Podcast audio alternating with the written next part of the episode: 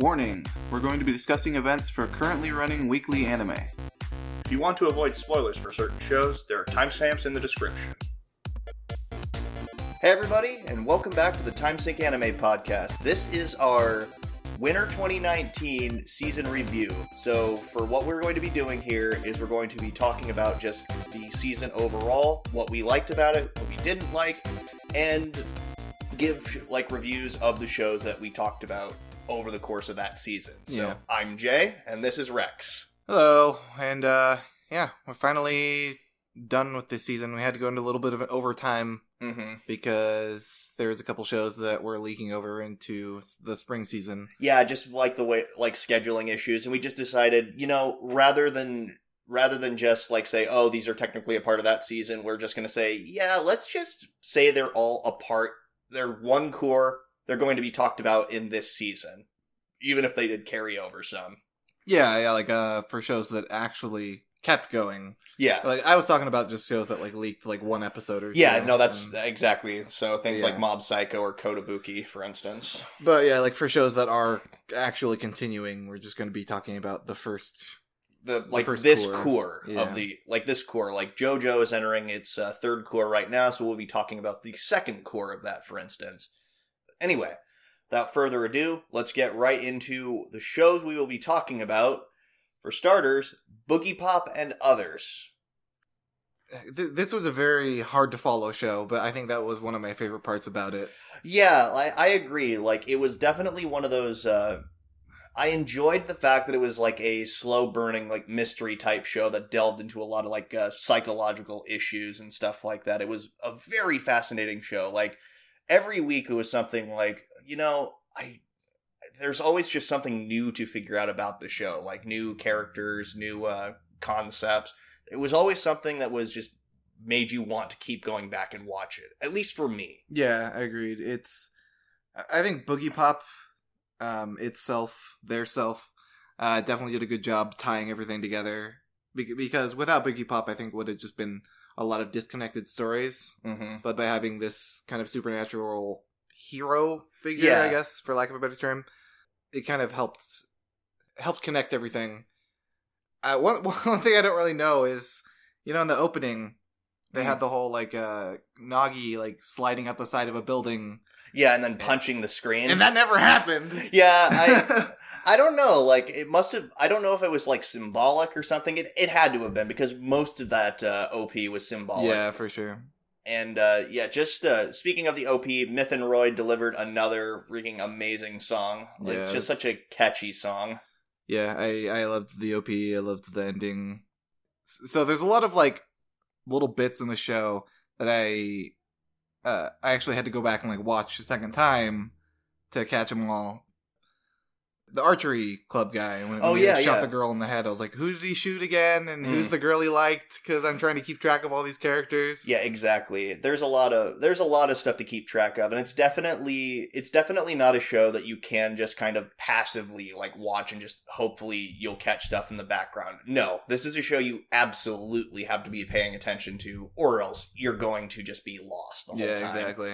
And also just given the sort of like chaotic nature of the show, like going into different stories and stuff, you have to really just pay attention to each individual arc. And I think that, uh, like, speaking of the arcs themselves, most of them are pretty well spaced. Uh, my personal favorite being the uh, Boogie Pop at Dawn arc, that flashback arc that kind of introduced how Boogie Pop became Boogie Pop. Oh yeah, with the the doctor. Yeah, Yeah, and there was uh, also a little bit of background on Nagi. Yeah. And uh, just basically also figuring out more about the Towa organization, how they operate, like what, uh, like all these like kind of like characters and stuff that we didn't know about, but were like essential to kind of figuring out the story going forward. Um, long story short, I was fascinated by the show every week I watched it. Like, yeah, and it makes me want to go back and watch some of the original source material, like the original, yeah, uh, the original the original run. yeah, uh, Boogie or Pop, you read it. yeah, read Boogie Pop Phantom, or I just want to know more about this series. I would Yeah. like to watch more of it because it was certainly fascinating. Yeah, I think uh my favorite arc was probably the overall um it was the uh the the, the last one, the, the, Uh, the King, of Distortion. Oh yeah. the King of Distortion arc was Uh, great. I just found that entire sequence fascinating. I but my I, I think the the the moment that stands out the most in my head for this ser- uh, this uh, twelve episode series is Eighteen, um, technically speaking. Oh yeah, eighteen. yeah. Uh, is the the bit where the the the guy who was pretending to be Boogie Pop. Oh uh, yeah. he beat up all those thugs. Oh man, that was so good. Like it, it wasn't like emotionally like super invest. Uh, I was invested in it, but the Sakuga in it was just fucking yeah, amazing. that was that was one of the best uh, action sequences. Madhouse certainly pulled out all the stops for this show. Yeah, every action sequence really in the show was good. Yeah. um, it's just that they were usually few and far between because the show is more focused on like the psychological aspects of everything. Yeah, which so if you're really into like psychological shows and like if you hadn't watched the show in particular and if it somehow slipped under your radar, if you're into like psychological shows like this, then I really recommend giving this a watch. It it was uh, certainly it was up there as one of my personal favorite shows of the season. Mm-hmm. So, uh, end of the day, what, what would you give it the score for the show? I would give it a solid 8. It's exactly the same I picked too. Yeah, because the the reason why I say eight is because it's it was a good show, very good show, but and I think that uh, but at the end of the day, it is kind of a slow it is kind of a slower show, and there might be some places where it might seem to drag a little bit before getting to the next uh, big thing. On top of that, there's just the uh, there is the problem of it just being one of those shows you absolutely need to pay attention to. And Yeah. even if you pay attention to some stuff, like there'll be some stuff that'll still leave you confused. Still curious what the fuck that ending was. Oh yeah, with Boogie Pop just standing there in the in the weird yeah. like I still to this day think that that was just Boogie Pop like kind of living in a dormant state beneath uh, Toka Miyashita, yeah, probably like probably just a representation of her mind or something, but it, it was never explained. So that's my take on it. Yeah, I, I'd agree with the. I, I'd also give it an eight um, because it it was really interesting and fascinating, but uh, it, it was confusing hmm a lot of times, and, and I think that could have been probably handled uh, and explained slightly better.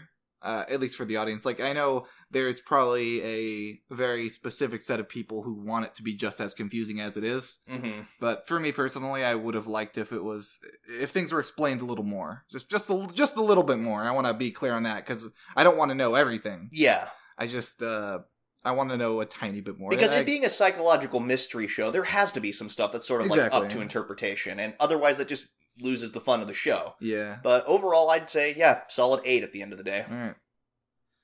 So uh next up is uh Dororo. The first twelve episodes, this first core, Yeah, and boy did it get off to a kick-ass start. Yeah, like I like I was intrigued by this show like in its first couple episodes. I was totally sold on this show like by episode 6. Like I was like, yeah, I'm going to keep watching this show like regardless because Yeah, the whole like the the story of the Moriko song, the two-part thing, that was absolutely tragic. uh was it that was That with, was uh, Mio. Yeah, ugh, Yeah, God. episode six ended on such a like just poignant, upsetting, bleak note, but it was and it was just one of those things that to this day is just still stuck in the back of my head. Like every time I when think, they're walking away in that in And- that field, and yeah, then just- the rice shows up and they start humming the song. Yeah. Yeah. man. And just figuring out like that song is just her basically trying to comfort herself. It's something she sings to herself to make herself feel happy. Just realizing all that stuff just makes you go, geez, my heart. yeah. Uh, the that was really cool. Uh, all the action was really good. Yeah. Um, just seeing Dororo or not Dororo, Hyakkimaru like jump around off walls and cutting shit up with his arm blades. Yeah. just like it's the the choreography for the fights is just so well done. yeah. It's um, one one that stands out to me is uh, the fight with the um, this the cursed sword. Oh yeah, yeah, the cursed sword. That is that was actually an episode where things started to go for the uh like started to definitely go for more bleak because Yeah. that episode ended on a really sad note too.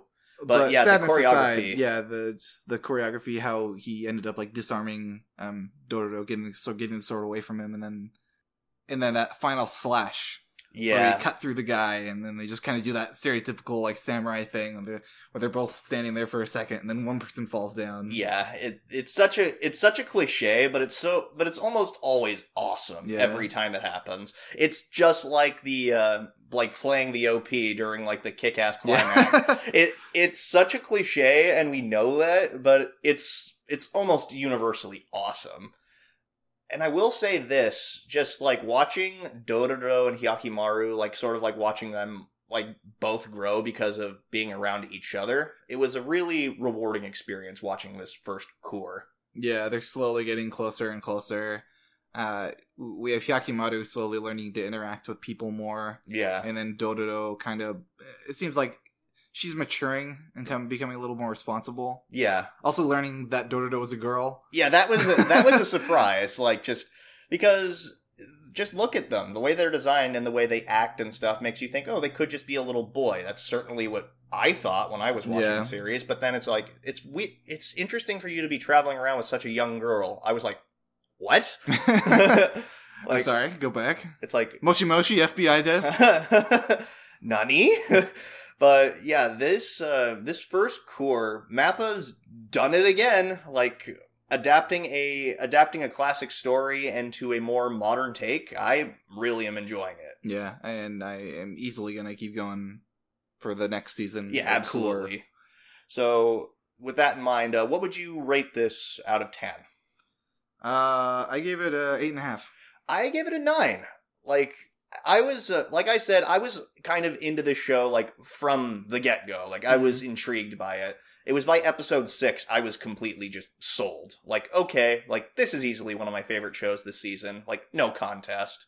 Yeah, I I, I, I like it a lot. It's- It was yeah, definitely like you said, one of my favorites.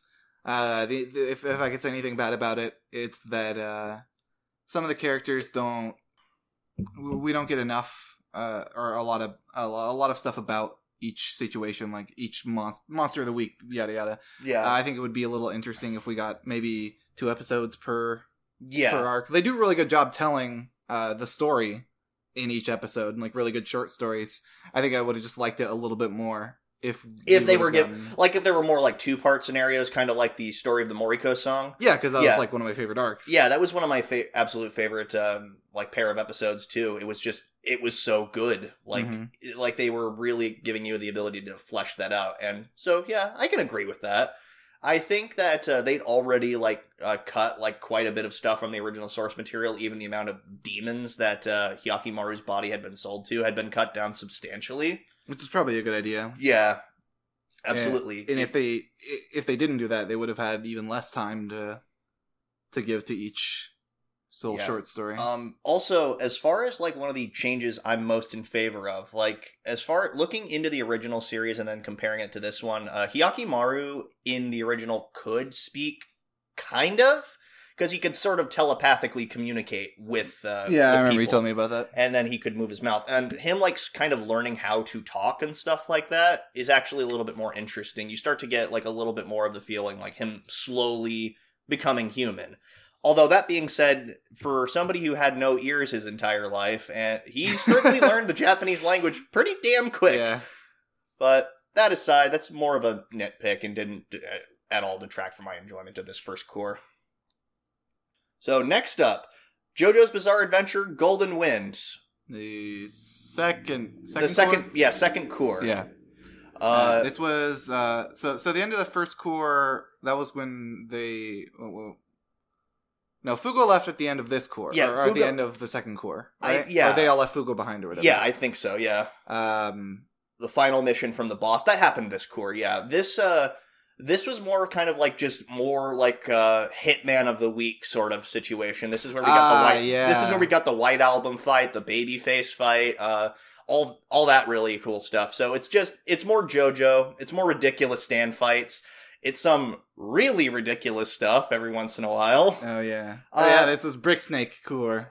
Um, it's kind. It sort of happened this core, and you could Was it maybe. like in the edge? it, yeah, it was kind of on the first edge of the first core. Oh, okay. But uh, but point being, Brick Snake. Yeah. That- uh, the it, my favorite part of JoJo is just seeing all the different stands yeah. and going around and like like we said, um, White Album. Uh, I can't I, can't remember the name of the voice actor. For, Uh, like Nobuhiko something or other. who, who played um Bakugo.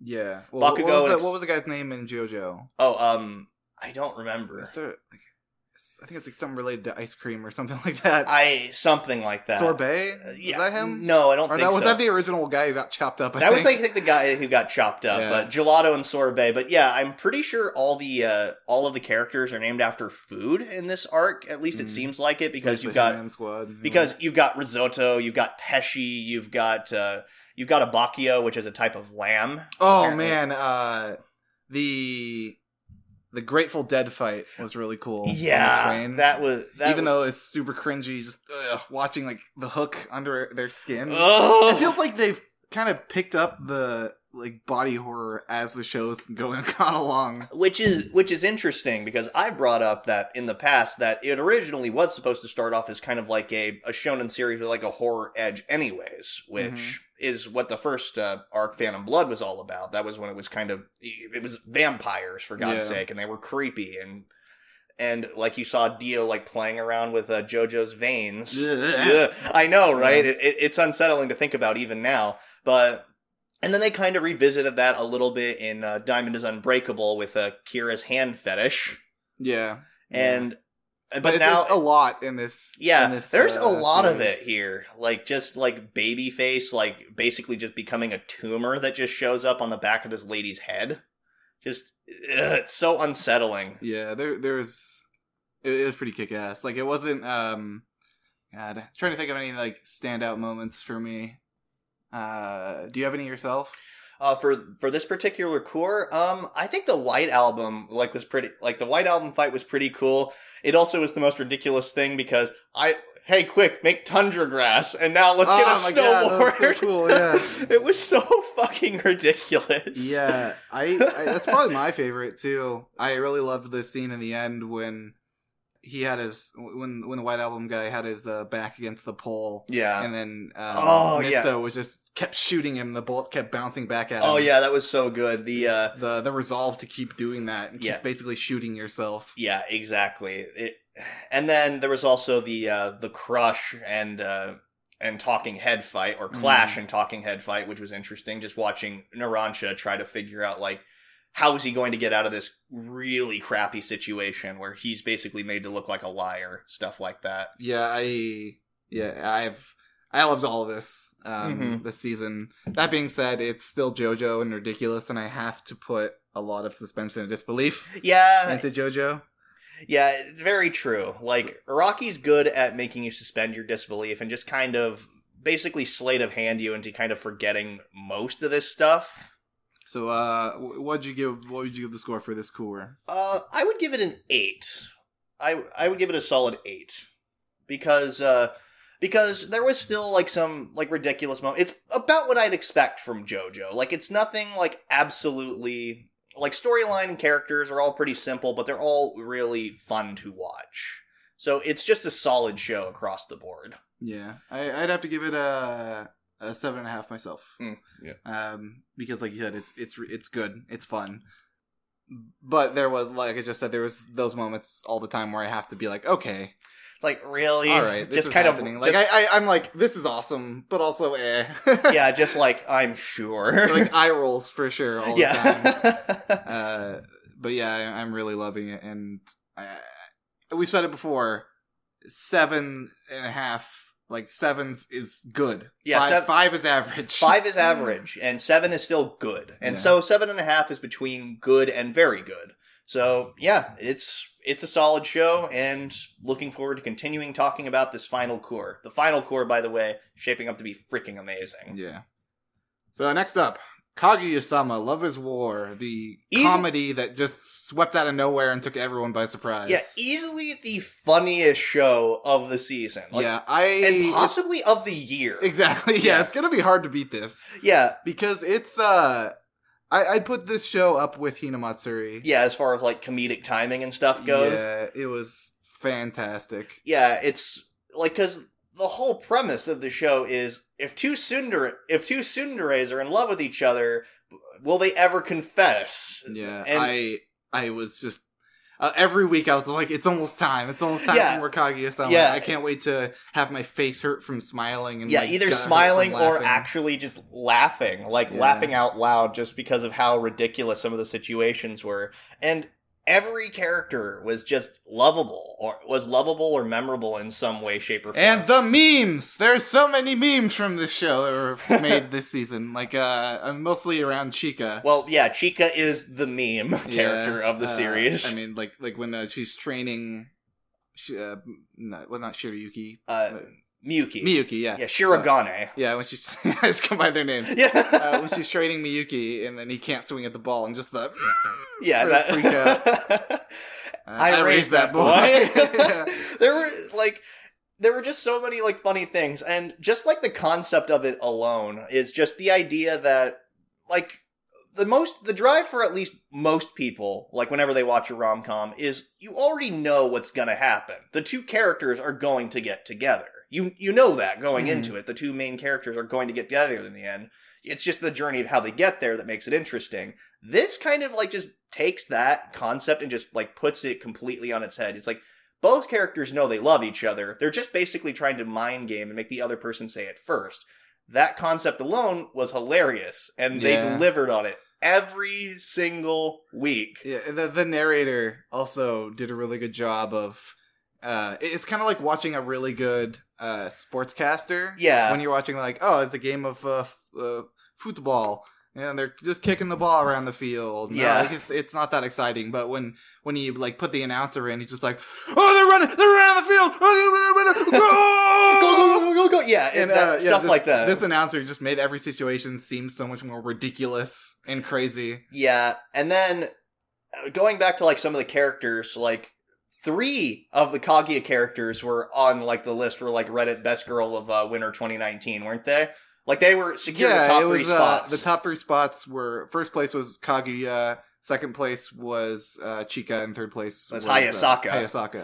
which Hayasaka was probably one of my personal favorite characters. Mhm. Like, because Chika's adorable and just a and a funny little agent of chaos, but Hayasaka is basically just the audience insert. Like, exactly, yeah. because There's so many situations where she's just tired of Kaguya's bullshit. yeah, exactly. just- like when Kaguya's thinking about sending a text to him, or It's like, like, I'm it's already wait. been sent. Yeah, she's like, really? How many times has this worked out for you? Like- Yeah. exactly. Just because she know, like, because nobody knows uh, Kaguya more than Hayasaka does, and it's it's just absolutely hilarious to see her like kind of just calling her out on her bullshit, like, like because that never happens in any other like rom com series. Like, there's always the friend who is always thinking about it or something maybe, but never really just is so blunt with calling it out, and that's what makes Hayasaka such a great character. Plus the epic thing where she just. Uh, she just hijacked a bathroom just all to herself. Just regularly, apparently. Yeah, yeah. like- this is just a thing she does. Yeah, like uh, I loved how the the other workers there they're like, "Can she keep doing this? Like, this is kind of not fair." Which I'm assuming they probably have to go to the bathroom. yeah. Uh, so I also want to talk about the last like two episodes. I think it Oh, was. yeah. because this whole and uh, watching the show the entire time gut bustingly funny. In the end, they just fucking hit you right out of the nowhere with a lot of feels. Yeah, no kidding. just Kaguya being trapped in this like rich household, not being able to do anything. But uh, Miyuki and um, Hayasaka yeah. Just doing everything in their power to get her out of the house and go see the fireworks. It was just like, oh, it's, I didn't expect to cry so much. Yeah, I wasn't expecting in to this comedy series. Yeah, I I was not expecting the feels from this show, but it was it was just the right blend of absolutely hilarious but then also would kind of slow down and just give you the the dramatic moments and it delivered those amazingly, I think. Kaguya and Kaga and Kaguya and Shirogane are easily the like most like the most uh hilarious couple to come out in a while. And it's just watching them play mind games with each other was just an Yeah. absolute treat to watch every single week. so with all that said, I would have to give this actually a very strong nine. yeah, Yeah, yeah. I, I, I would give it a nine and a half. yeah. It for we'd already talked about like just about everything that was hilarious about this show and what was great about it. I think. I mean, there's not much more else to say. It was an amazing I- show. It, it was so good for me. wasn't quite. I, I, I just don't. I, I really, really, really liked it, but I feel like I can't quite give it a ten. Yeah. You know what I mean? Yeah, it- exactly. It just doesn't feel perfect to Yeah. me. Like I love the show. It was definitely something I was looking forward to every week, but it just doesn't quite clinch the oh man, this show was The, the perfect. ten spot, yeah. Yeah. Next up on our list is Magnificent Kotobuki. Uh, aka 3D 3D dogfights that aren't ridiculously cringy to look at, As opposed to as opposed to just uh like as we said before, like the 3D in the show wasn't like horrendous. yeah, like what are you comparing it to? Is what I'm curious about. okay, just like the idea that most like 3D animation in anime is almost Uh, always bad. Like Yeah, I actually thought this was relatively solid, like yeah, 3D the. The the 3D animation I think was probably one of my favorite, or the, the specifically the 3D dogfights yeah, uh, was probably my favorite part of this show. yeah, Uh, and the just the character designs when they were 3D were all like the animation wasn't super special, but just the the facial expressions on a 3D model were Yeah. really good. yeah. I like that. Uh, like um specifically, what was it? Uh, Kilie. yeah, Keely. Kilie's facial expressions always looked really good, especially for it being on a 3D model. Exactly. Like uh Kelie was a, just an enjoyable character to watch. In fact, most of the characters in this series were were hilarious Yeah. and fun. It was like watching a club series. Like we kind of talked about that early on while watching it. It felt like watching a like club anime, but the club just happened to be a group of dogfighting pilots. Yeah, exactly. Uh, I I really love the lighthearted kind of direction of the show uh, because like near the end they kind of delve into some serious topics, but at the end of the day, it's like I think some bad things happen, but it's just like okay, life goes on kind Yeah. of thing. Uh, and uh, just like during, I think it was during the first half of the series, they did a really good job taking time to introduce you to each character. Yeah. Uh, except for Emma, Yeah. I don't really think we got anything about Emma. No, we really didn't. Yeah. We we got like a li- we got like a little bit of like hints about her, but we never really like understood like what exactly it was about her like that made her want to fly. Yeah, because we got pretty much that for like Everyone, else. really. Yeah. Uh, but oh yeah, like I said, the dogfights are really cool. Um, They always they always did such a good do- job of like portraying like weight and tension, and I think some of the coolest moments were when like you see like the plane's rudder and uh you see like the tension cable just like twang. yeah, just like it always gave like such a like feeling of weight impact and i always thought it was really cool to watch plus some of the tactics in dog the dog fights were always just a treat yeah. Like I'm not, uh, I don't know much about flying and dogfighting, but it, they presented it in a way that looked uh, plausible to me. Like it looked like it could a- it could actually happen. yeah Uh, part of that was, like you said, due to all the really good sound effects and Mhm. And uh, uh, best part about the series, hands down, is that they don't force dialogue in the dogfights. oh no they don't Because uh, in a lot of uh, action shows, the characters are always talking. Like even when they're fighting, they're constantly talking.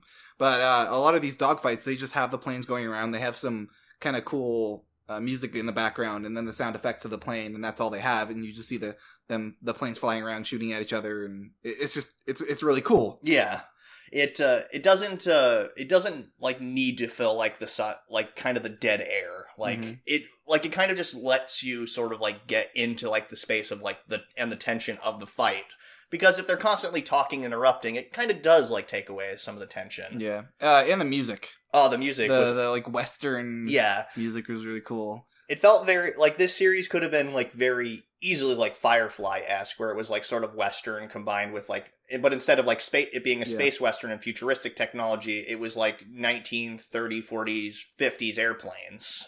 so all the all the good parts aside there's a little bit that dragged the show down for me. Yeah, uh like, like uh, especially near the end like Yeah. the last half of the show. Yeah, uh well specifically the last quarter is when they like rushed in a bunch of plot yeah. about this hole to an alternate dimension. Which, by the way, like, because they'd hinted about the holes before, like they had, and that was all fine. But what they didn't mention, and something that I was, it's like, oh yeah, by the way, the Yufeng are actually just Japanese people. Mhm. it, it felt like a just a very harsh twist It's like, it's like, what? Yeah. I, I I didn't like that very much. Um, and then they also brought in a couple characters and tried to make them main characters that I didn't really care about, like um, Naomi. yeah, They brought her in. Uh, I thought it would have been a lot more like the the the person that Kelia was chasing the whole time. Uh, had so much potential to it. Like it could have been old Sob or something. Yeah. But like it, it just the ending definitely fell a little flat to me, and which brought the whole Yeah. experience down.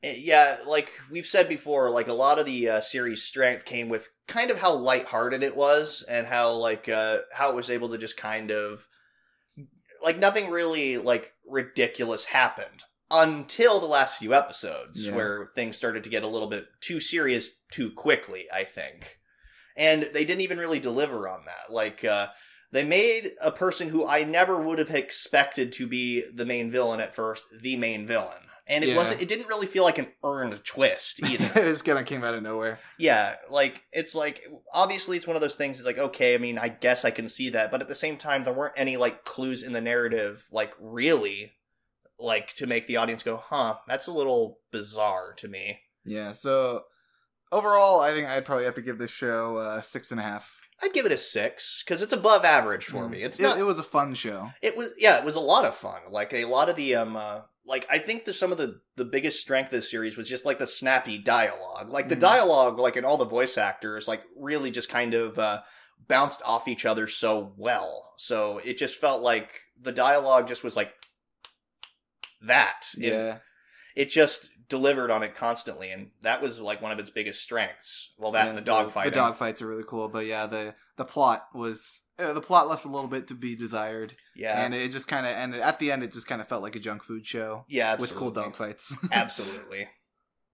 so next up is Mob Psycho 102, which is uh, it's I'd say easily just as good, if not slightly better than the first season. Yeah, that's that's definitely a, um, a a strong statement to make, but I'll agree with that because the uh, because the first season was really good. Like I was late to the party watching that show, Me too. but then when I finally watched it, I was like, "Oh man, this this show's good. I can't wait for there to be more of it." Which there finally was. Yeah, they they do such a good job continuing Mob's character progression because uh, Mob's like this so he's so ridiculously strong, but that's not the interesting part about him. The interesting part is that he's just struggling to want like he just wants to be normal. Yeah, he wants what any like kid that age wants to be. They just want to be like part of something. They want to be part of a group. They want to be accepted by their peers. They're, that's a totally relatable human condition.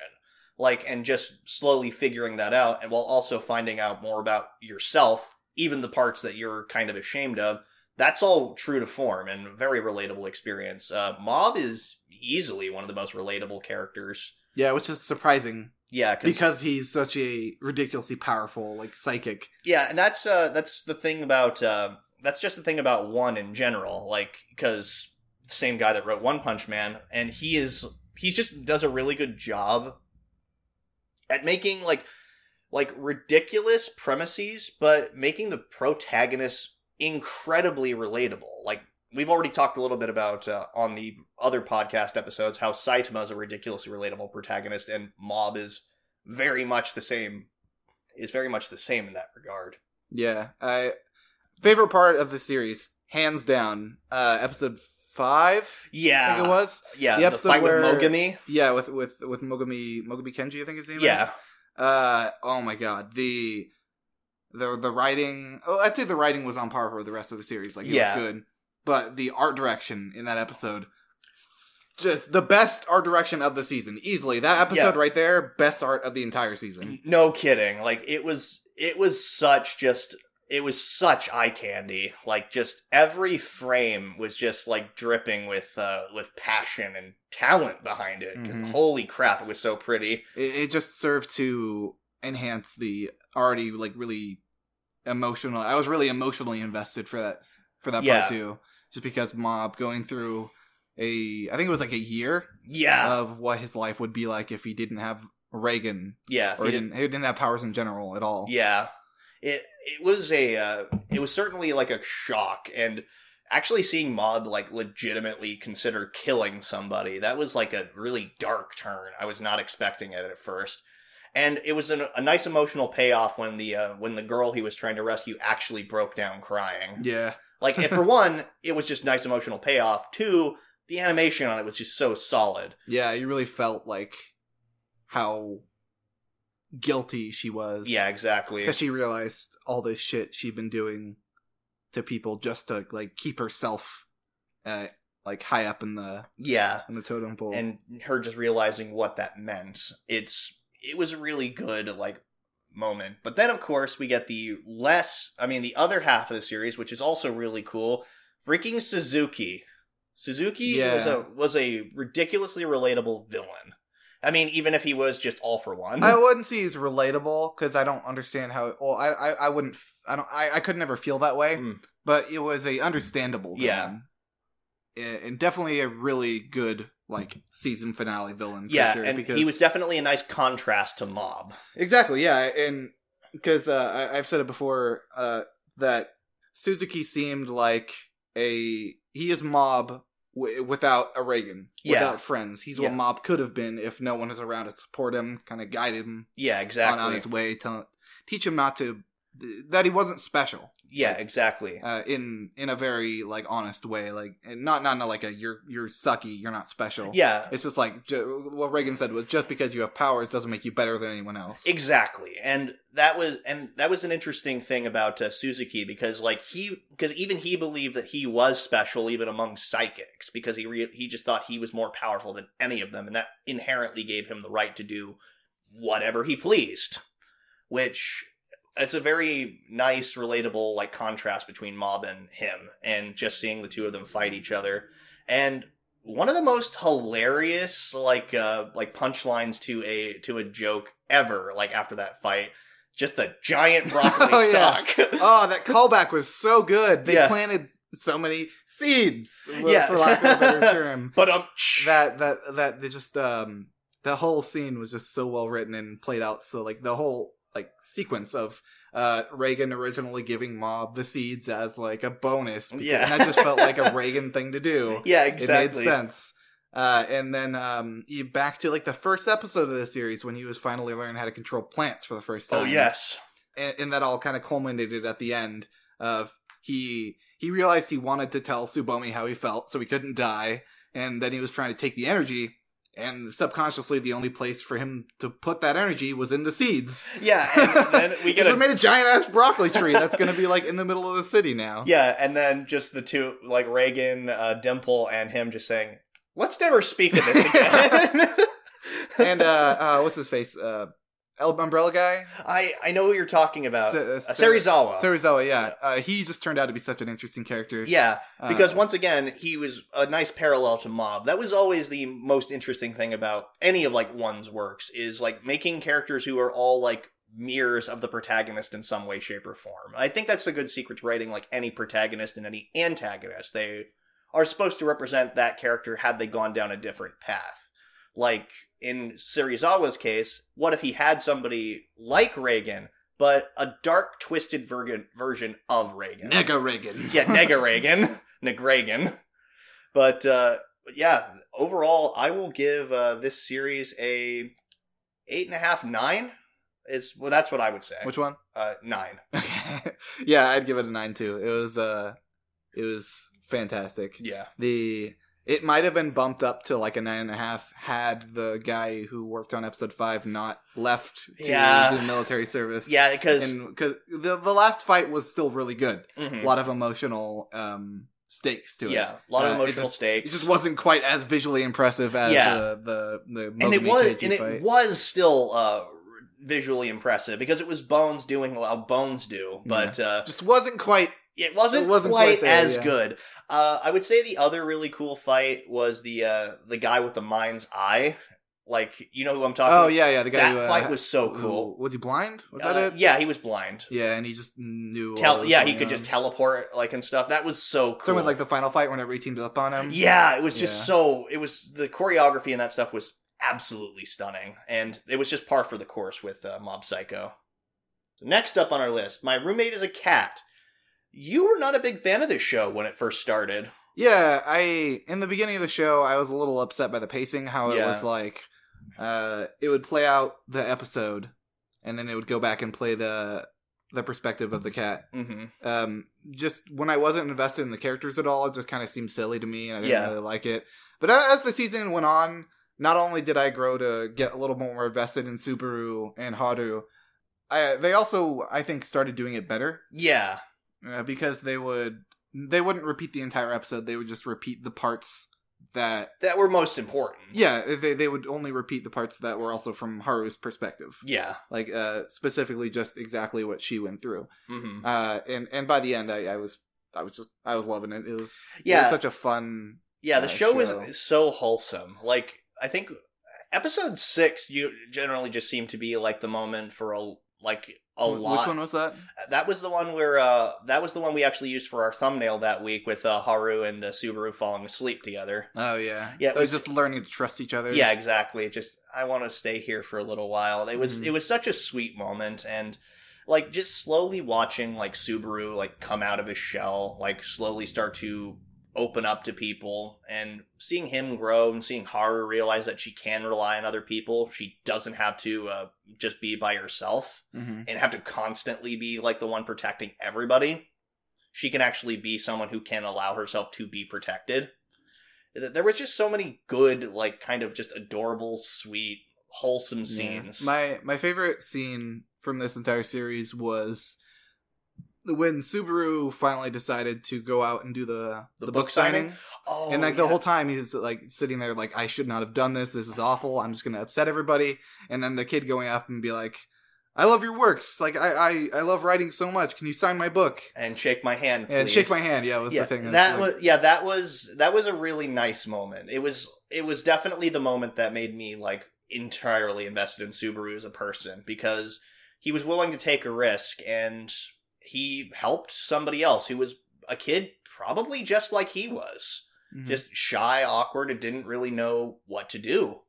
And I thought that was just a really rewarding moment. Another really good moment was in the last episode, which, before we get to that, uh, something that was a little bit annoying was at the end of episode 11 they made like some big deal it's like oh i can't fly back Yeah. it's, and it's like they were playing they were painting it to be a little bit more of a dramatic situation than i personally think it needed to be because Yeah, because like- he immediately resolved the situation in the next episode like at the beginning it's like okay i'll get on a train and i'll call hiroto and tell him hey look after my cat for a while. yeah, that's all you have to do. It was such a hyper dramatic situation where it didn't feel um relatable at all. Because like Yeah. the whole time, like both of us were watching, and like you could just call someone to take care of your cat. Like you have plenty of friends. now You don't have to make it into this super dramatic, sad music situation. now the moment when haru actually got out that's when it became an issue agreed. Yeah, Yeah, and that's actually was that warranted the panic that they Yeah. were having. exactly just uh but yeah just in that short amount of time it, it was sort of not a a, a big deal the Mhm.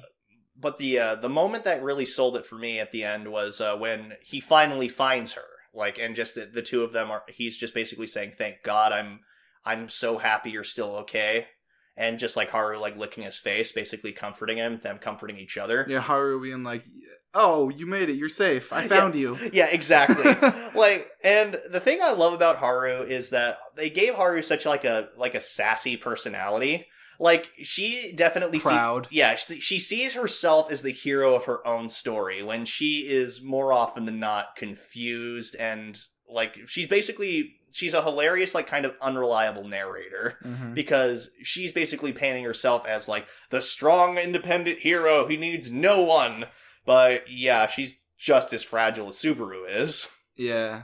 Uh, I have some complaints about the show. Uh, um, the main one I have is that I never really felt a lot of the sad moments. Mm. It just didn't. I don't think they handled it very well. Like, uh, I think the series started off with a flashback to a funeral and a bunch of sad music, and that just felt tacky and forced to me. Like, I we don't know anything about this character yet. I'm not going to feel sad. Don't try to make me feel sad. yeah it should it i agree it should have just began with him just kind of in his house writing or Yeah, even like being upset about having to go to the store or some Yeah. uh some mundane situation. and it would kind of make you go okay why is he so upset all the time why does he why does his house so empty why does Yeah. he look so lonely it would give it gives a little bit more like incentive for the audience to get invested rather than just Mm. oh his parents are dead Uh, I also wasn't a big fan of the multitude of. It felt like badly placed flashbacks to me Mm. uh, about like his his mom, like how she used to be, or his parents used to be like the nicest people ever. and, and yeah, um, his parents his parents almost seemed too nice. Like Yeah. they and don't get me wrong, like you want them to be like uh you want your parents to be supportive and stuff and they were good parents, don't get me wrong, and I think that it's important to highlight that and sort of like and I think that part of that kind of played into his like just general like sense of grief. Like he felt like he might not have even deserved them because they were so nice. And it was and that's a big part of grief though in general. You start to kind of like highlight certain things about about your about the ones that you lost. And I think that's an important thing. You just kind of hyper analyze the good parts rather than just uh, also focus on the bad parts and remember them as well. But yeah, I can see what you're saying. Yeah, that's that's um, I, I agree with that reasoning for sure. But the way they executed it was um kind of tacky sometimes. Uh, it was or I, tacky is not the right word. Clumsy yeah, uh, clumsy. because it, it would have been a much smoother way of telling us about his parents if maybe like just because Subaru picks up an album doesn't mean we need to see a flashback of what's in the album. Like he can pick up the album and then maybe be sad about it, and then we can infer from there like about how his parents used to be really nice and he used to be feel really close to them. There, there was a lot more opportunities for organic storytelling instead of just flashbacks. Yeah, and yeah, that's always. And I don't like, and we've gone on record and say that flashbacks can be handled well. It's just that some of the flashbacks here were a little bit clumsy, Mm-hmm. and I'd say that overall that kind of soured my impression of it. But at the end of the day, I give the show an eight. Like that's the way I see it. A solid eight, Uh, I'd have to give it a six and a half myself. six and a half. just because uh, I, I liked it a lot. But at the end of the day, the the flashbacks and um, and also even even though I liked it near the end, uh, the perspective swap still felt awkward. I just kind of stopped caring as much because the characters were so interesting. Yeah, maybe. Yeah, maybe I was. uh like I will give this an eight mainly because I still really enjoyed it. Like a lot of the a lot of the things that you see as more like glaring problems are kind of more like minor nuisances to me, with the exception of a few things. Like some of the awkwardly handled flashbacks being the chief among them. But overall, I just thought this was a really sweet story with a really relatable main character, and I just was happy to see. It reminded me a lot of like childhood in general. Like a lot, I brought up a couple times. It reminded me of like because of Winn-Dixie or Homeward Bound, like things I grew up with, and that is kind of maybe why it it gets a little bit higher of a score in my book. So next up, a show we can unanimously agree that it, it deserves a low score. Yeah. Price of Smiles. Uh, I went into this show with such expectations, good expectations, mind you, but yeah, the the premise it started off was with was really interesting.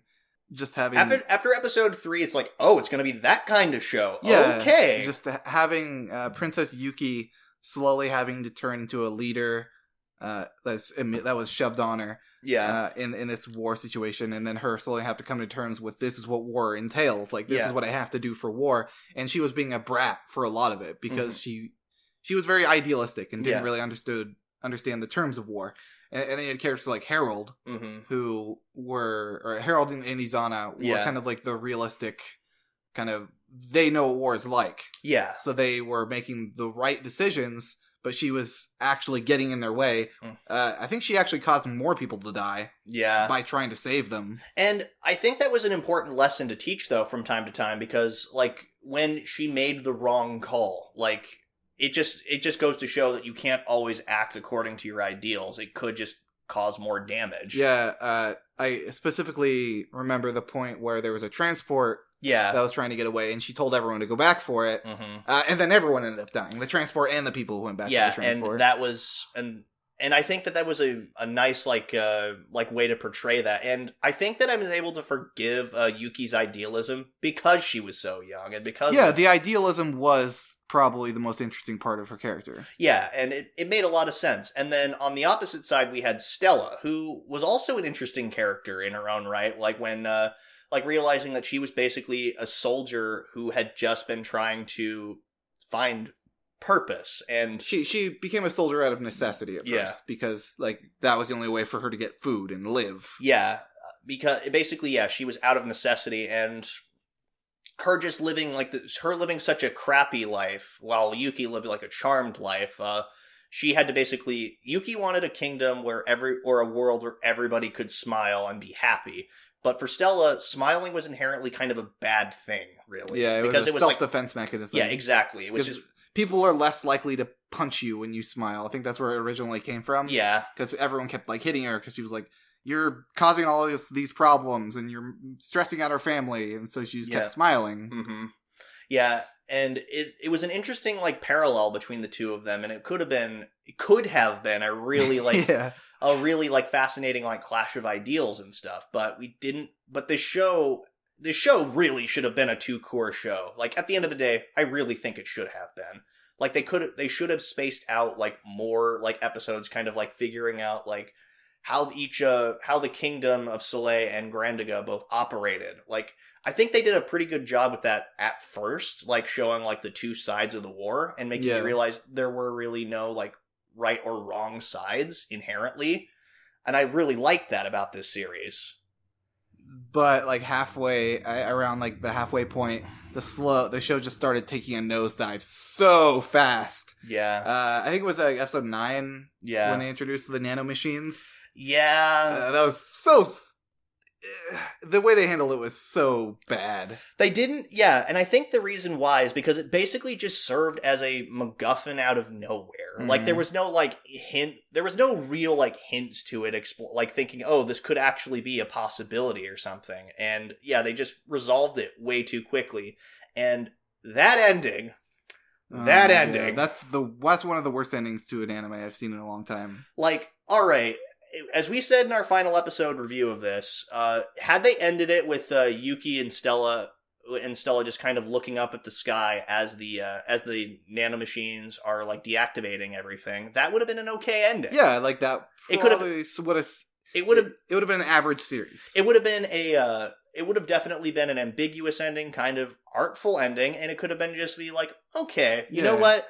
It's this show had problems, but at the end of the day, it was fine. Yeah, because there were the what was interesting to me is the decision to push the button Yeah, and shut off all the crars, pretty much putting everyone back into the Middle Ages yeah, of technology, uh, because you have all these um, all this infrastructure Mhm. like uh, plumbing, lighting, heating, Everything. so many things essential to life, and that's all gone along with the military stuff. Yeah, Uh, it was such a an interesting decision because Yuki wanted to she wanted to just hit the reset button essentially and yeah, make it so uh, people would probably die from like less healthcare and everything, but there would be less deaths from war. hmm But they immediately superseded that by showing us the next scene of like everything's happy and everything's fine. All the characters you liked are still alive. It it almost is like that a different director or somebody up top said, "No, that ending is a little bit too ambiguous. Our our uh, the people who watch this show need it spelled out that everything is fine." yeah. It's like they it's not like they were taking the audience seriously, which I guess given the ending, maybe they weren't.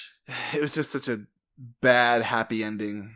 Ugh. Ugh. And, and it like w- with I, I think with the ending, uh, if it just had it ended on the the shot of the sky and the birds going by, I probably would have given the show like a five and a half. Yeah, I would have given it a five. but five and a half. I, I I'm gonna have to give it a four and a half. I I'm also giving it a four and a half because because it's not it's not an absolutely atrocious yeah, show. the bad ending doesn't completely erase the good parts of like the first half. yeah, it. I think that there were plenty of good moments, some pretty poignant, emotional moments. Like the death of Gale was a pretty damn good moment. Yeah, Like there were just so many good moments in this series that I don't think that the ending completely supersedes all Yeah, of that. So it doesn't deserve like anything lower, but I can't. It's below average. The Yeah. ending put it below average. yeah, for sure. exactly. Just no, I I can't. I just I can't.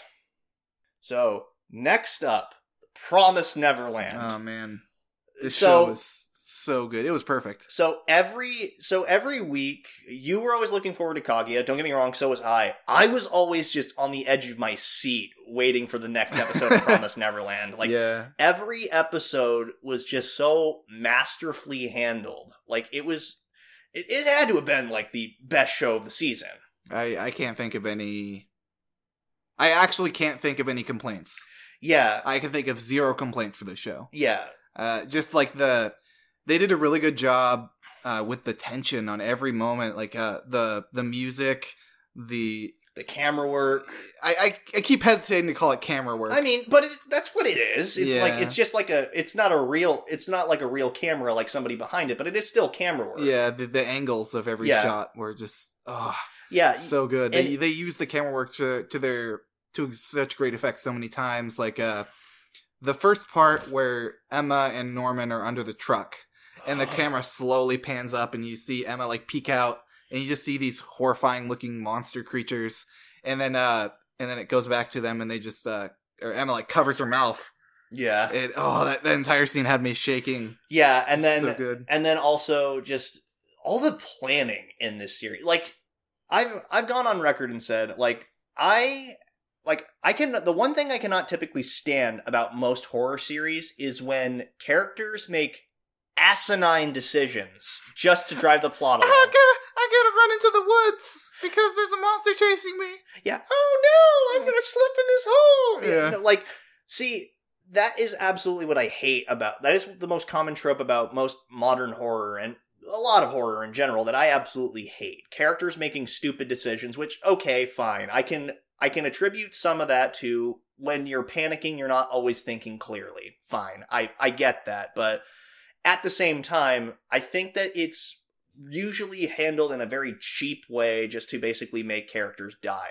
Now, this series is different because one, they actually establish the characters as characters and not just people that are going to be a body count. Yeah, we get like a. I think the first two episodes were mostly just learning about the characters and how smart they were, and how Yeah, Emma was the fast, strong one. Uh, Norman was the, uh, the the the book smart guy, and Ray was like the cold, calculating one. exactly. Uh, and I think that, and I think that when a character is like a char- a smart character in a horror series makes a wrong decision and it ends in tragedy, that it makes the the stakes that much uh much more intense. Yeah, exactly. Because you're behind them, thinking uh, like, "Oh, this is definitely gonna work." There's there's no way that could fail, and then something comes out of left field and it just crushes you because you feel hope. Yeah, You feel hope for these characters, and when you start feeling hopeful, it makes the downfall that much harder to deal with. It- absolutely and that was just the um and that was like the thing that just kept coming make me coming back every single week and like just some of the death scenes like oh like the scene with krone dying Yeah, that was really really good, but hard to watch. yeah just like because in this situation, you know, there's like there's no way she's getting out of that. Mhm. Like we we've never seen the monsters fight, but we can tell based on their physique and how like monsters they are. They're they can probably easily tear a person into pieces. yeah and it was it was disturbing like you Mm. knew that she was going you knew she was going to die It was It's just like waving around like a penknife yeah to exactly protect herself. And when they spliced in the the shots of her growing up, yeah it just made that scene that much more emotionally distressing. See, and that's and that was the thing. Like these were flashbacks and time lapses handled well. Mhm. Like there were two instances. Like for one, like they didn't exposit over it constantly, and they put them in at an appropriate place, and they showed you just enough information so you could piece together the entire thing. It's like watching the uh, first ten minutes of Up. They see you. They show you just enough of a person's background, so you and help you kind of piece together everything Yeah. without like it treats the audience like they're capable of critical thinking and putting the pieces together. Yeah, instead of uh, giving you front loaded information and tre- treating you like an idiot, it definitely felt more like a reward hmm for going through the situation. Like, uh, it, um, specifically the, the the end when everyone escapes and you see Isabella standing up on the the big wall, and then as soon as everyone gets away, you just see Isabella untie her hair, and then it goes through like the flashback of how she grew up hmm and all the shitty stuff she went through. Like, I felt like that was. Uh, they're like, here, have some candy. You earned it from watching all this terrible suffering. And let me just say, like, I was not expecting to actually like sympathize with Isabella at all. Like, Mhm. I, I was just kind of like, I thought she was going to be a reprehensible monster, but there was like some degree of there's some degree of sympathy in what she did in the end. Like, you can kind of understand why she did what she did, even if you completely disagree Yeah, with it. she, she was put in this completely hopeless situation, and, and even like even she tried to escape, but she realized, uh, um, like it's impossible. yeah. I can't do it. And so, so I'm I want to live, and now that I'm in the situation, uh, I want to give these kids the best life they can possibly have before they're inevitably shipped away and eaten. Yeah, exactly. And it was just the amount of like planning and and just like and foresight and just like all these subtle little hints and stuff that you don't that you don't really just notice right off the bat. Like I think one of the best moments is uh, when the escape finally happens. And if you, it's something you have to like really closely pay attention to, but you see like shoes on their feet, and yeah. mom, and it's and Mama's like, oh, it's like, wait, what were those children wearing Yeah, on their she's feet? too busy thinking about the fire. yeah, Because, like, when you wake up in the middle of the night to a surprise fire, you're not going to have shoes on. Yeah.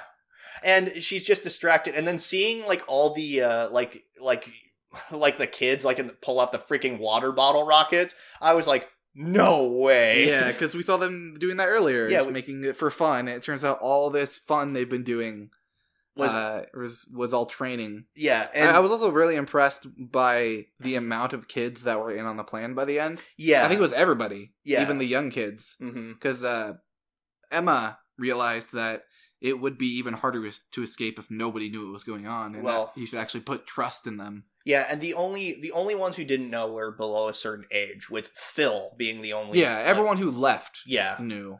and that was really cool and just mm, this entire series is just so good. Yeah, But we could gush about this series for a while. I, I could easily talk about this show for like multiple hours. Yeah, about, no kidding. How I loved it. At end of the day, I would give the show a ten. Uh, th- no contest. This is easily a 10. Like, really. Like, this show is just perfect. It was probably the best drama I've.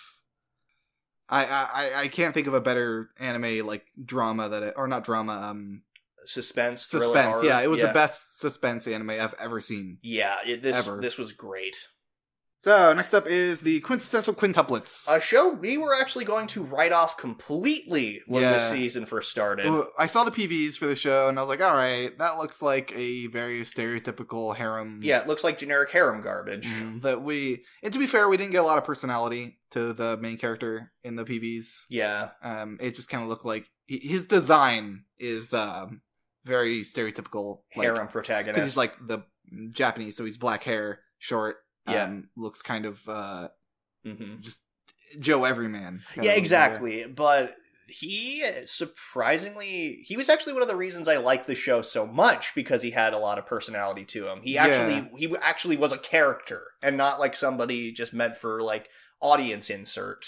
yeah unlike a lot of harem shows where the the girls carry the cast like um there's a lot of good harem shows still that Mhm. the main character is less interesting uh the main character was just as interesting as all the girls Yeah. Like his motivations and stuff. And he was one of the more self-aware harem protagonists. We brought this up we brought this up a couple times, but when uh, Ichika kind of first uh, says to him, uh, like, "Why are you doing this?" He's like, "You know, that's a good point. Why am I doing this?" yeah it, it it definitely made me feel more connected to him as a character because he obviously are like oh these are cute girls i'm i'm gonna want to be with them that wasn't a motivation really at all Mm-hmm. for the main character throughout this throughout the series. The girls obviously like developed feelings for for Futaro, but uh for the most part, he was just he wanted to help them. Yeah, Like he wanted to help them through each of their problems. He wanted to help them kind of grow closer. yeah, and it started, and it started, yes, as a pretty simple need. Okay, I need money. Yeah. like that's, I mean, a pretty simple, a pretty simple goal. He need, he's poor, he needs money. It's relatable. Like, eh, but at the same time, and seeing him slowly kind of shift from I'm just doing it for the money to actually, it's like, well, you know, these girls and I are basically partners. So we, so it's just important that we actually all understand each other and help each other out. It's, it's a very organic, like, progression of feelings, like, and why they would do it. And and they also mixed in those like harem moments of uh like one person falling on somebody Yeah. or walking out on somebody changing. Uh, But they like those are such such generic moments, Mhm. but they're generic moments being done by interesting characters, so it turns them into interesting moments. Yeah, exactly. they the series the series like knew its tropes and knew how to kind of like play around with them in a somewhat creative way. It also subverted them sometimes. Yeah, exactly. too.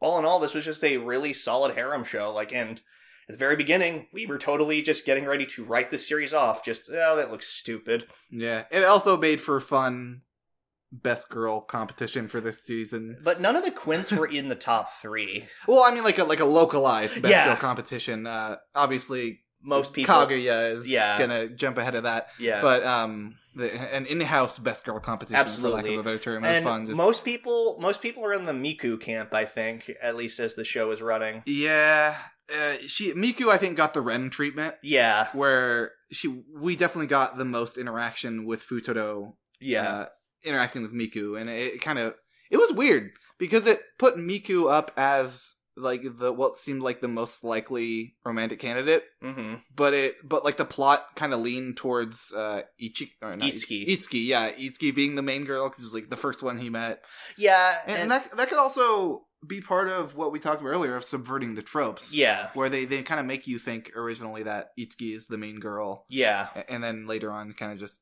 It'll be it could be anybody. yeah, Because at the end scene when they unveiled the the veil, yeah, uh, it was they they had like a vague kind of mixed hair color. yeah, They all had the same eyes and body and face, yeah, and like the hair was like the hair and the clothes was like the only thing that you could tell them apart. exactly. So when when they have a completely unique hairstyle, uh, and a completely kind of vague color, it could have been anybody. yeah, it really could have been. Like, just judging based on just uh, simple harem conventions, I'd like to think that the bride is Itsuki at the end, but like you said, it could just very easily be like a subversion of that Mhm. trope, which I wouldn't be surprised from this series. Like, I, I would love to see a second season of this. But given all that, I'd have to get this show a strong seven and a half. yeah, I'd give it a, I'd give it an eight myself. Yeah, I think that this show was very good. It was it was very good, and the characters were all likable. But it- this is a story we've seen a million times before. But it was Yeah. handled in a somewhat novel and fun way. Exactly. I, I I had a lot of fun with it, but um, yeah, it did have. Uh, e- even if those situations, like the harem situations, were still interesting, uh, at the end of the day, yeah, it's still a harem show, and it's nothing amazing. Yeah. to me, it was just really good and Yeah. really solid. Absolutely. So next up, Rising of the Shield Hero, one of the most anticipated shows yeah, this season. this show had a big pedigree behind it. Yeah. uh, much like uh, Promise Neverland. yeah, uh, it there was the source material was very loved and everyone was really excited about this being adapted into an anime i was a little let down Yeah. by not by the show i was let down by the expectations for it yeah, I because everyone was playing it up as like this amazing thing that's going to be the best isekai Yeah, and I I'll agree with that because it wasn't a ter it's not by any means a terrible show and it's not and it's a good show. I'm not going to say that it isn't. It because it is a good show. There's a lot of good moments and a lot of memorable characters and overall it's not bad. The problem is everyone and their mother was basically saying this show is like a complete masterpiece and it isn't. yeah i and i'm not this isn't to take away from the show at all. It's just the community maybe should have settled down Yeah. about this adaptation. So so onto the show itself. Uh it was pretty solid except for the the the one complaint i have to bring up right off the bat is the red shield yeah. in the beginning. So they they tried to make you feel very sad and upset for naofumi because he's obviously in a really shitty situation. But the, the way they handle it is just like i don't i don't care enough yet like Yeah, I'm not invested enough to really like to see. to warrant that scene yeah, exactly. they, they And- should have uh saved that for a little later on Yeah, it, it didn't really feel like particularly it didn't feel particularly earned at that point. Or Mhm. if even if they were going to deliver it at that point, they should have handled it in a slightly different way. yeah Because because I don't know. It just it's very difficult to explain at least for me, but it yeah, it just didn't really feel particularly earned and it didn't have like any majorly lasting consequences going forward, it feels. Yeah, but but that being said, uh, I think Naofumi is a most of the time a very interesting character Yes. because he he is the stereotypical like neat hmm isekai protag brought in from another world, Uh, but him having to deal with these sudden like, hey, welcome to this world, you're a rapist, Yeah. uh, just like having to deal with this terrible card he's been dealt makes him really bitter and an asshole in the beginning.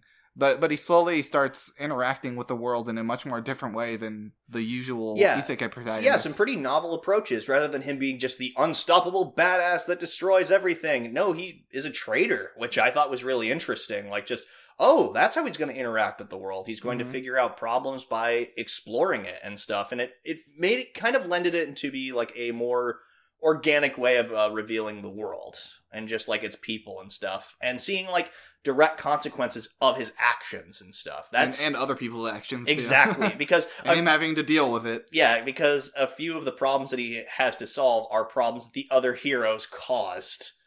And I've already said this a few times.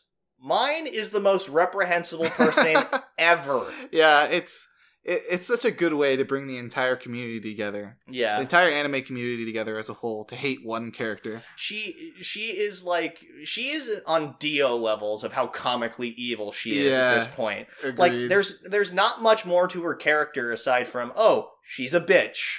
Uh, you- but she's a bitch for an understandable reason, or Mhm. not understandable. I, I don't know. Uh, yeah, understandable. It's not relatable. but Yeah. it's understandable because she she wants to be uh, the princess or the, the queen. crown. she wants to be the queen, Yeah. but she's stuck behind her sister, so she's lashing out in a very immature, mm, psychopathic way. yeah, no, she's a complete and total psychopath. Like it's it's an understandable situation, but at the same time, she's still a reprehensible, terrible human being Yeah. that I will never sympathize with. Just because I understand her doesn't mean I sympathize at all yeah, with she her. sucks. Yeah. Uh, but then there are just some characters like uh, I would have thought that Raftalia was going to be like one of the best girls of the season. She was in the beginning for sure. Yeah, like because uh, everybody loved Raccoon Lolly. before the uh, Kaguya train took off. Yeah. um, and everyone started liking them the most.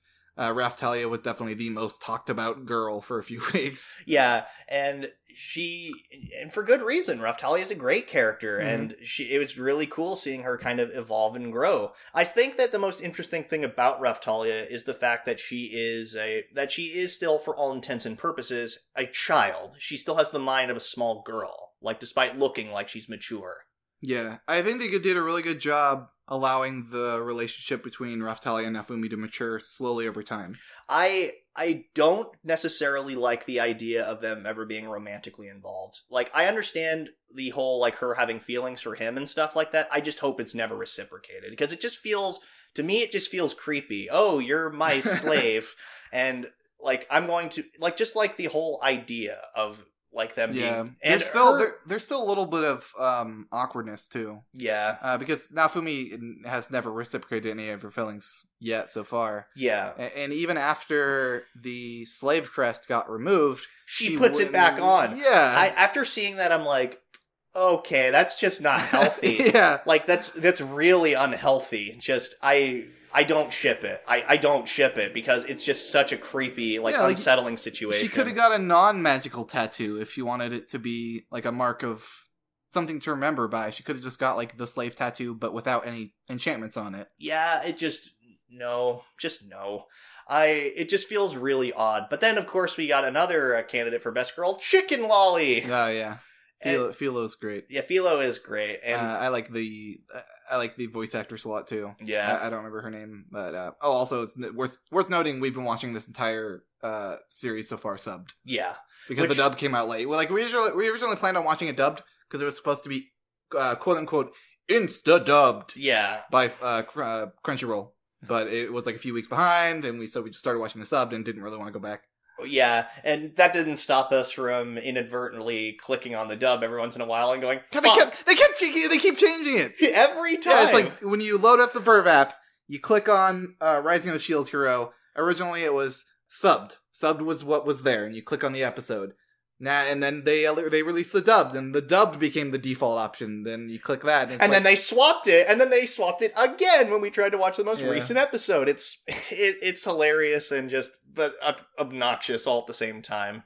the the the show itself, I think it, it was very solid.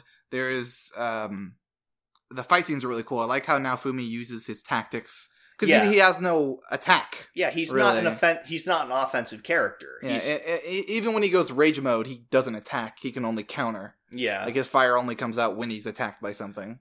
I think it's uh it's worth noting as well the Iron Maiden scene that was really cool. Yeah, that was definitely the coolest um like fight scene part of the show so far.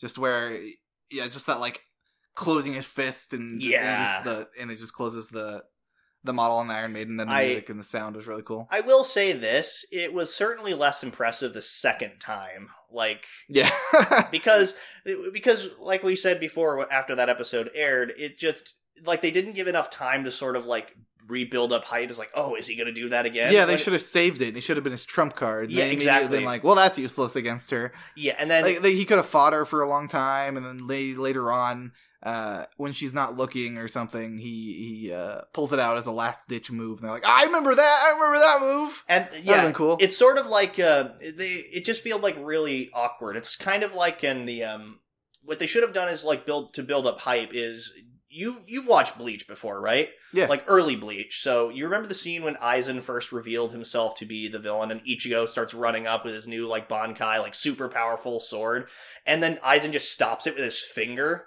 and then ichigo just basically has blood explode all over his body it should have been a moment like that you're like the that sort of oh shit because we'd seen before like how it um uh, how powerful that move was but it just didn't deliver here because this new villain there was just such a gap in power Mhm. it just it i don't know minor was, it, was it was that first cour?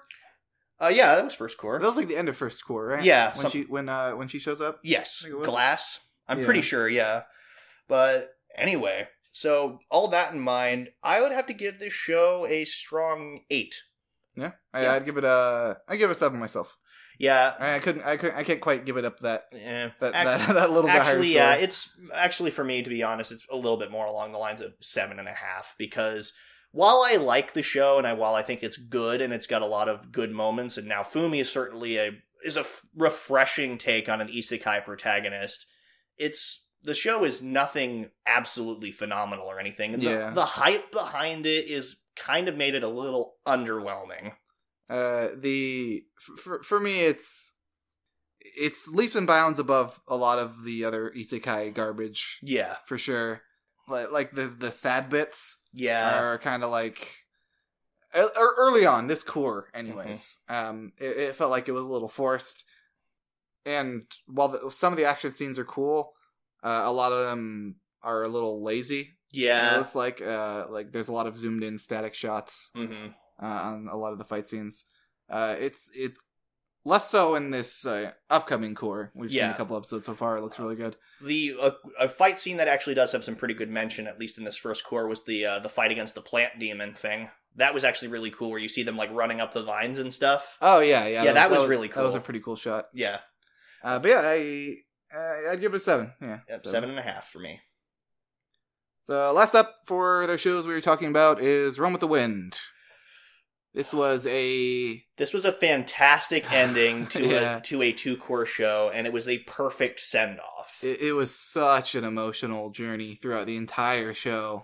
Yeah, and this second cour was absolutely phenomenal. And the way it ended was an amazing ending. It was Mhm. just that final episode was just like easily one of the best damn endings I think I've seen in a sports anime. Hands down, like ever. Like yeah, I'm not really a big fan of sports anime just in general as a rule. I just never really got into sports anime mostly because a lot of them either turn into or turn into like a yaoi fanbait garbage or let's insert as many special moves and ridiculous Yeah. over the top uh moments as humanly possible. the the most interesting part about this series has not so much been the running itself, but the reason why everyone is running. Yeah, what running means to each individual Yeah. character. and, and the lead up for this cour um is just like the lead up to the actual race Mhm. on the uh hakone and the hakone ekiden uh it was just so fascinating seeing the little tidbits of every character in the cast seeing how they're dealing with training and and their personal problems Yeah. It was Uh, so like- good finally opening up to the rest of his team, stuff like that. yeah that was a really good emotional payoff when they were at the uh The, training, camp? Yeah. and he finally opens up to everybody Yeah, Ah. and he says this is what happened. Yeah, there's just so many good moments here. And then like the race itself. Oh my god, there's so many just like good moments in that race. Like Prince doing everything he can to just try and stay to keep up with everybody and like him just managing to do it Like that was really that was really rewarding to see.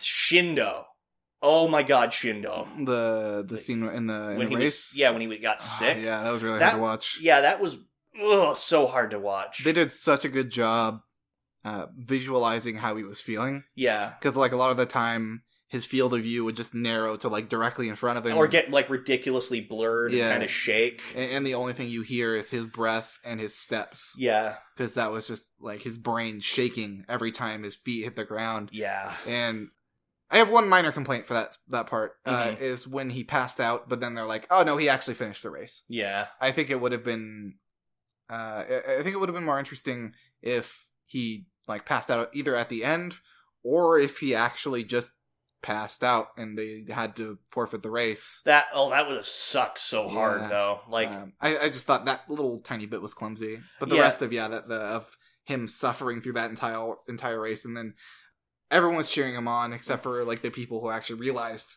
how in trouble he was were like crying and like Yeah. his, his his family was like bawling yeah at home like watching the TV. just ugh, it's so it was so hard to watch. And then seeing Kakeru like emerge victorious, like breaking the record, like just like a little bit after by like a second, it was such like it's definitely one of those things. It's like it was a bittersweet moment because like Fujioka was like easily one of the best uh, runners ever. Like he was just like the pinnacle of running, but it was also so it was kind of sad to see a really cool character kind of lose. Yeah, I I, I absolutely love Fujioka because he he handled it because when in that situation he was like, "Oh man, that sucks." Yeah. But this is just the beginning of running. And yeah, exactly. They may realized uh, what Haiji said of uh, Fujioka awakens Kakeru, and then Kakeru spurns on Fujioka. yeah, yeah. they just keep going they at yeah, each other, and they keep They- making they- each other improve. they were they were excellent rivals, Yeah. and I I love that about them. so, so even in the situation where Fujioka was, he, he took the record like of that section, and then immediately lost it. He he was upset, but I, it seemed like even more so he was excited. yeah, because it was like finally like a worthy challenge. Yeah, And then of course the running with Haiji, the freaking rusty wheel. Oh man, that the the visualization Mhm. was so good for that part. I mean, it was pretty much for the whole series, but Mhm. specifically that part, like the how he he would like freeze sometimes, and then like yeah, you'd hear that rusty wheel noise every once in a while. And, and then like in the final stretch of the race, you finally just hear the rusty wheel snap. oh god, Yeah, I- just imagining. He must have been in absolutely excruciating pain. Yeah, because for like a split second, we see, or not split. It, um, it, it was probably a split second, but for for us, it was like a few seconds. Just seeing the the camera pan on his face and that like twisted expression he had. Yeah, and, and it was all a negative, so he looked like he was blue, but his like scar was like bright, like visceral red, yeah, and just like his face just twisted in pain. And the only other person who saw that for like that flash of a second was Kakeru. Yeah, and and then he just starts crying because he realizes what Haiji's going through. Everyone else is cheering, and Yeah, Haiji puts on this fake smile as he uh probably runs or like sprints for probably I would assume like the last time in his life. Really, yeah, it it definitely seems that he just destroyed his knee hmm doing that last sprint. yeah. And like when he finally when he finally crosses that finish line, though, it is so goddamn triumphant. Mm-hmm. Like that's those are the exact words I used when we watched this episode. It was just so goddamn triumphant. Yeah, and then, and then the ending, like the theme, theme, kicks like- in. Yeah, and like just seeing like just how his leg was like just completely trembling. It was just ugh, this it could have ended on that shot and just with the final like theme playing and it would have been a great ending nonetheless. But showing that last little bit where everybody where the team is still kind of yeah, the little on- epilogue Yeah, exactly. was so nice. Uh, yeah, and Kakeru like ending the series with the way that it began. So, do you like running? yeah, just it was it was a rewarding show. oh, this th- that was definitely like the most emotional Yeah. series of the season for me. Yeah, no kidding. It, just just going through all that journey. Yeah, it was it was a great journey, and it, yeah, it was and- it was such a good payoff for Yeah. for investing six months of time no kidding. into watching this show.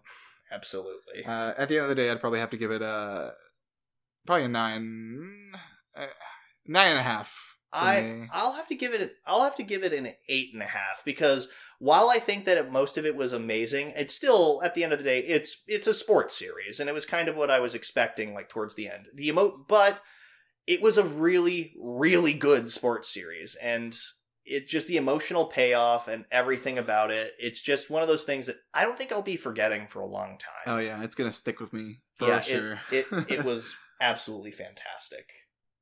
So, uh, other shows that uh that we didn't really talk about. I myself have um, I, I watched uh Wataten, An Angel Flew Down to Me, which was a very moe blobby comedy. Yeah, Um, long story short, it's like a socially awkward girl. Uh, Who's in wants to be friends with other w- with her little sister's friends because she thinks she's adorable and she wants to dress her and keep close. yeah. Also Uh, known as Lolicon, the anime. I don't think it was quite like that. yeah. I think it was more like friendship. Uh, Yeah. but but yeah, I, I loved it. It was adorable. Um, the only other show that I really watched was Ueno-san. Yeah, I haven't finished that one yet. I haven't either, and it's I kind of want to just because it's I'm, it's not like it's going to be like a Yeah, particularly it'll be like an invested- hour probably to finish the rest of it. Yeah, um, It was uh, absolutely hilarious. yeah, it, it uncomfortable topics aside, it was hilarious. yeah, just how can you say you love her if you can't drink her pee? like what much. even? Just it was the it was the most random show. It's just it was zany short form, nothing amazing, but yeah, it's it, it'd be like two hours maybe to sit down and watch all of it. Probably less than that. Yeah, I, I'd highly recommend it. yeah, it it's just fun. It was just a fun Uh, little quick show. Uh, one other show I was watching was uh, Virtual-san Looking, Mm. which was so. If you don't know what virtual YouTubers are, just go look up a Kizuna AI compilation or something. Yeah, Uh, this was essentially a joint effort between a bunch of uh, well-known virtual YouTubers in Japan to make a quote-unquote TV anime. yeah, it, it was essentially just a low-budget Japanese variety show. variety right? show. Yeah. they would just have it was like skit, skit, skit, skit, skit. that was uh, not really connected, and they'd have reoccurring skits, kind of like SNL, uh, yeah, every, yeah. every week. Uh, it was super low budget and fun, and I think I liked it more because it felt low budget. Nice.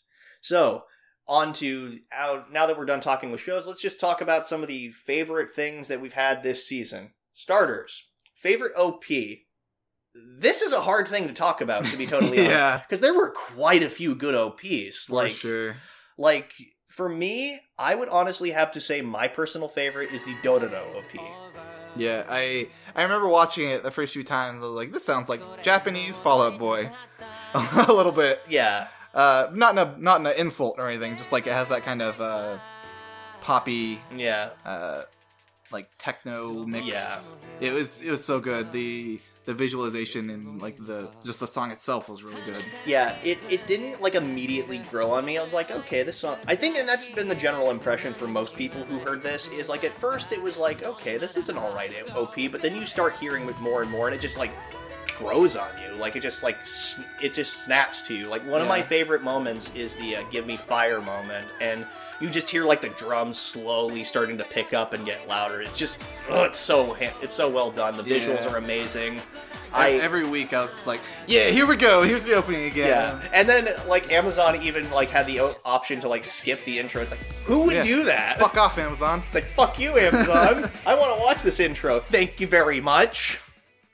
Uh, for myself, I'd have to say uh, 99.9 Oh yeah. Mob Choir. Oh okay, that's because every time I listen to it, I just wanted to get up and be like, yeah, because it's just the the the beat of it's really really fast, and I Yeah. absolutely love the the vocal. the the vocals, the artist. visual, the visuals. Like, yeah, they're so psychedelic. Yeah, they're psych.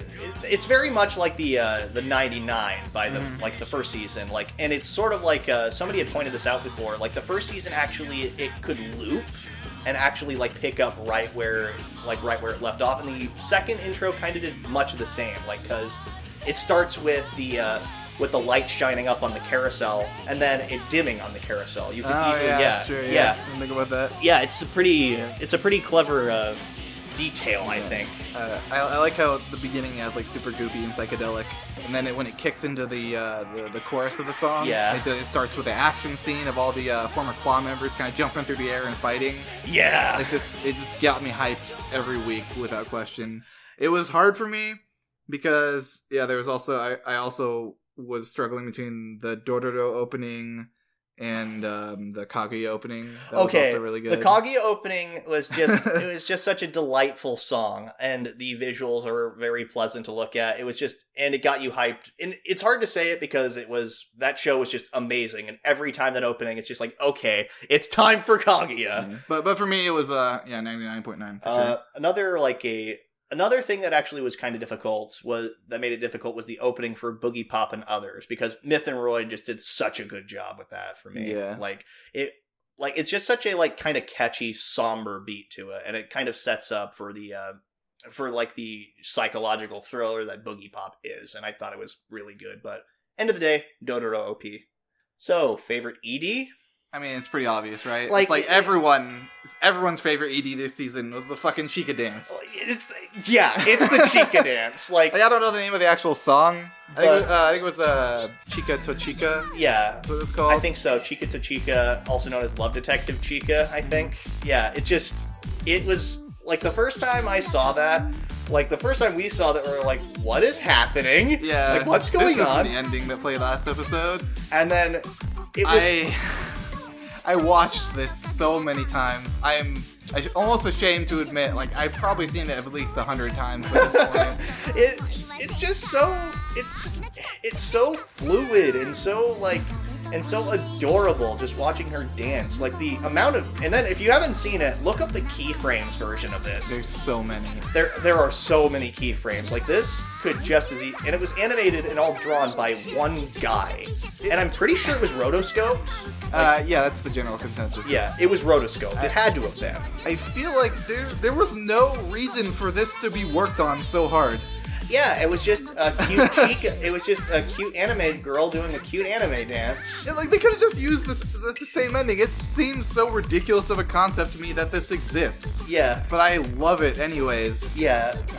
The the Chika dance is easily like it blew every ending out of the water. No matter how good the EDs for other shows were, this easily blew everything out of the water. Yeah, I actually don't remember the other ones as much because I was like, I'll make an effort to maybe think about which ones are my favorite, maybe some other notable mentions, but I it, I can't. I don't I- care. I, I can't either. Just Yeah. the Chika dance was so like was such a good payoff for that episode, and just and it was only played once. yeah. Like it was one. It was just one time, and it's gone. I'm surprised it didn't play on the episode where Detective Chika actually showed up. Yeah, I feel like it would have been a little more appropriate. But I guess the, having it not be just adds to the ridiculousness of it. Yeah. Yeah. No kidding. So, uh, what was your biggest disappointment of this season? I think that should already be obvious too. Price of smiles. like as I said, like going into this show, like I was expecting it to be like a like a relatively interesting, like a space opera kind of like war drama sort of story, which it started off that way. But then it just really went off the rails with what it was trying to do, I think. Yeah. It's, that's exactly my disappointment as well for the season. Yeah. yeah, because it, it had so much potential. Yeah. I was so I was loving it so much in the first few episodes. Yeah, and how the intro kind of like flat out lies to you, the OP does. Like it shows that Joshua is supposed to be like such a big character, like but then he dies in like episode 3. Uh, I don't know if I'd say it lies to you because it. You could also just say that's part of Yuki's motivation. I guess. that uh, it, the whole opening kind of seems symbolic, Yeah. just because we never actually, not until the end, do we see uh, Yuki and Stella Yeah. interacting with each other. But uh, opening aside, yeah, it was just a super disappointing ending, like incredibly disappointing. Like yeah. And as we said earlier already, it's it's such a shame too because like had they ended it on the sort of like just seeing the birds fly across the sky, it could have been an all right ending. But then they had to add in that stupid ass like epilogue. yeah, that stupid ass schmaltzy crap. I just was like, really? This sucked. Also, the I mean, the parts before that weren't too amazing either, with the Nah, whole like- MacGuffin nano machines, blah Yeah. blah blah blah blah. Blah blah blah. So biggest surprise for you? Uh, my biggest surprise this season was, uh, without a doubt, quintessential quintuplets. Oh Uh, really? it because I expected it to be such a generic kind of uh, boring harem show, and then I was like, oh, yeah, I mean, this is kind of interesting. I guess I'll keep watching. And I and by like uh, episode four, five, or six, I'm just like, ah, I can't wait to see what happens next. Yeah, like you you get so attached to these girls and to Futaro, like and everybody in this cast because like the cast is just lovable and a lot of fun, and it just it sort of reminds you it reminds me of some of the stuff when i first started getting into anime like reminded me of shows like or series like love hina and stuff like that or ichigo 100% and realizing okay you know amidst all the harem garbage there is some good harem series every once in a while that Yeah. surprise you Because a lot of it's definitely a genre that people cash in on a lot. Like, Yeah. just, I'll just make this quickly. they, yeah they don't they, it's it's a hair. it's a genre that they know will sell well so they don't have to like put a lot of additional effort into Yeah. it so this, yeah, this this uh, caught my attention in a very surprising way. Yeah. So- But I wouldn't say that was my biggest surprise. It was certainly surprising. For me, my biggest surprise was just how fucking good The Promised Neverland was. Like, I knew going into this series that, oh, it's going to be good. It's going to be awesome. Like, I was blown away just by how amazing this series actually is. Mhm. Like, just everything about this series was just handled so masterfully. And the fact that this is only Cloverworks' second series, I'd say, is just makes you go, all right, they're going to have a long career ahead of them, I hope. And I, they're going to, if they keep producing stuff of this quality, then it's going to be, then I think we're in for a real treat.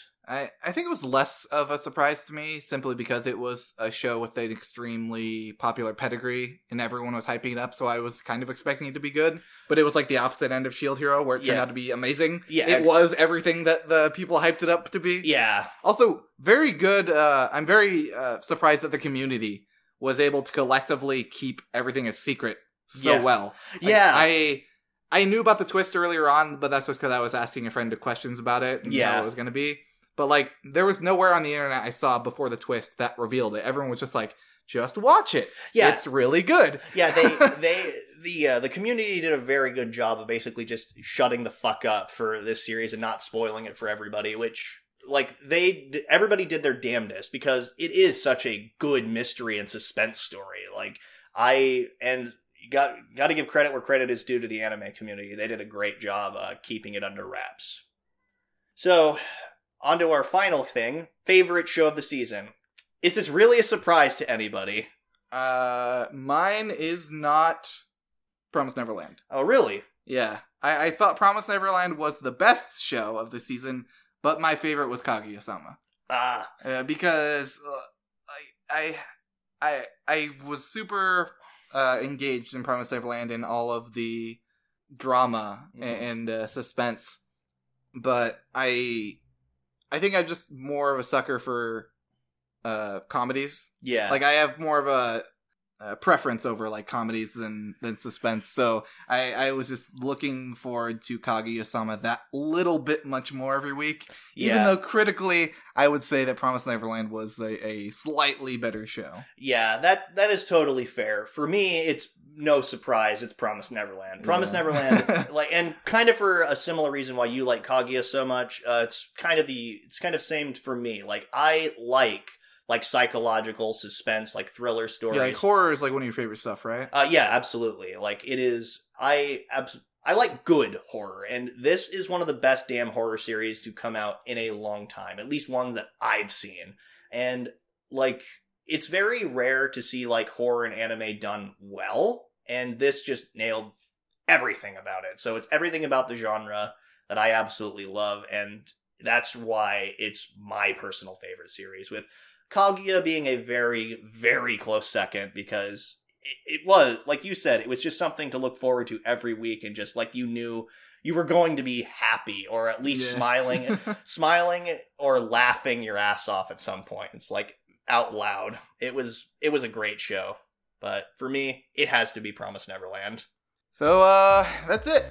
We Yep. finally closed the book on winter 2019. Yeah, you had to stop yourself for a second Yeah. there because because we just started a new season. so, yeah, we just started. We just started uh, spring 2019, but yeah, winter 2019 is officially over. It, So that's uh, It was- was uh, we've been going on for the podcast for about a it'll have been a year after spring is yeah. over. So so we're almost to the year point uh, about three more or about two more months Mhm. to get the one year anniversary of our channel. I don't know, maybe we'll do something special on that. Yeah. uh, but yeah, a big thanks to anyone who's still sticking around, uh, keeping an eye on us, listening to us shit talk about anime. yeah, exactly. Uh, very big welcome to anyone. This is like first showing up, even if this is your first video you're watching for us.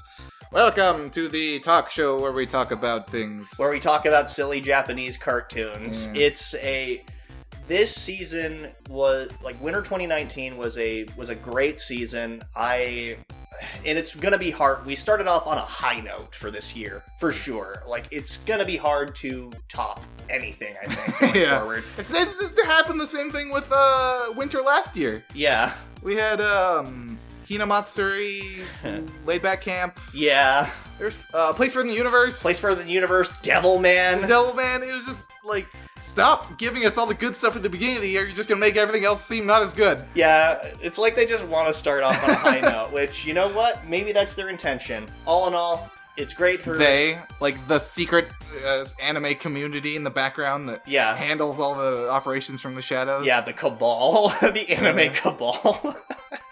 But yep, that's gonna be it for our winter 2019 season review. It's been it's been a lot of fun having people stick around. Yep, and and uh, see you guys in uh, spring stuff. Yeah, more spring stuff. we're gonna keep talking about spring stuff, so shoot a like, send a comment, like talk about some of the stuff that you like the most about uh, winter 2019, like some of the things that like angered you or upset you or you Yeah. love. Just we love hearing all this your guys' experience with this. It's been it was a great season for us. I hope you were just as invested in it Yeah. as we were. Anime is most fun when enjoyed with other people. Absolutely. So until next time, weigh anchor, and we will see you in the next episode.